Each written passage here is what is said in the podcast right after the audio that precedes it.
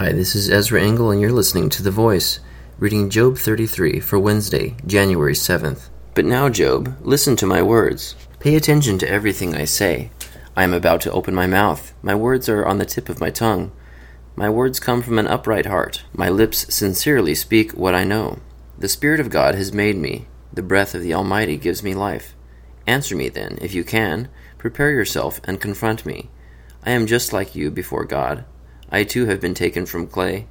No fear of me should alarm you, nor should my hand be heavy upon you.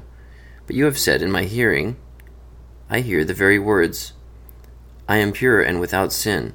I am clean and free from guilt. Yet God has found fault with me. He considers me his enemy. He fastens my feet in shackles. He keeps close watch on all my paths. But I tell you, in this you are not right.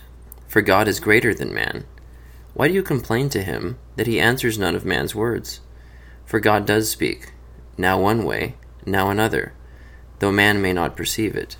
In a dream, in a vision of the night, when deep sleep falls on men as they slumber in their beds, he may speak in their ears and terrify them with warnings, to turn man from wrongdoing and keep him from pride, to preserve his soul from the pit, his life from perishing by the sword or a man may be chastened on a bed of pain, with constant distress in his bones, so that his very being finds food repulsive, and his soul loathes the choicest meal.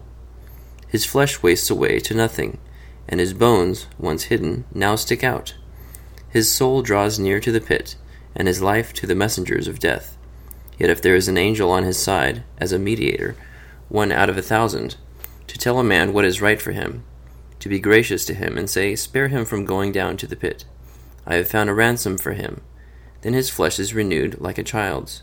It is restored as in the days of his youth. He prays to God and finds favor with him. He sees God's face and shouts for joy. He is restored by God to his righteous state.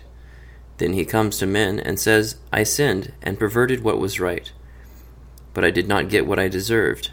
He redeemed my soul from going down to the pit and I will live to enjoy the light. God does all these things to a man, twice, even three times, to turn back his soul from the pit, that the light of life may shine on him. Pay attention, Job, and listen to me. Be silent, and I will speak. If you have anything to say, answer me. Speak up, for I want you to be cleared. But if not, then listen to me. Be silent, and I will teach you wisdom. Job chapter 33.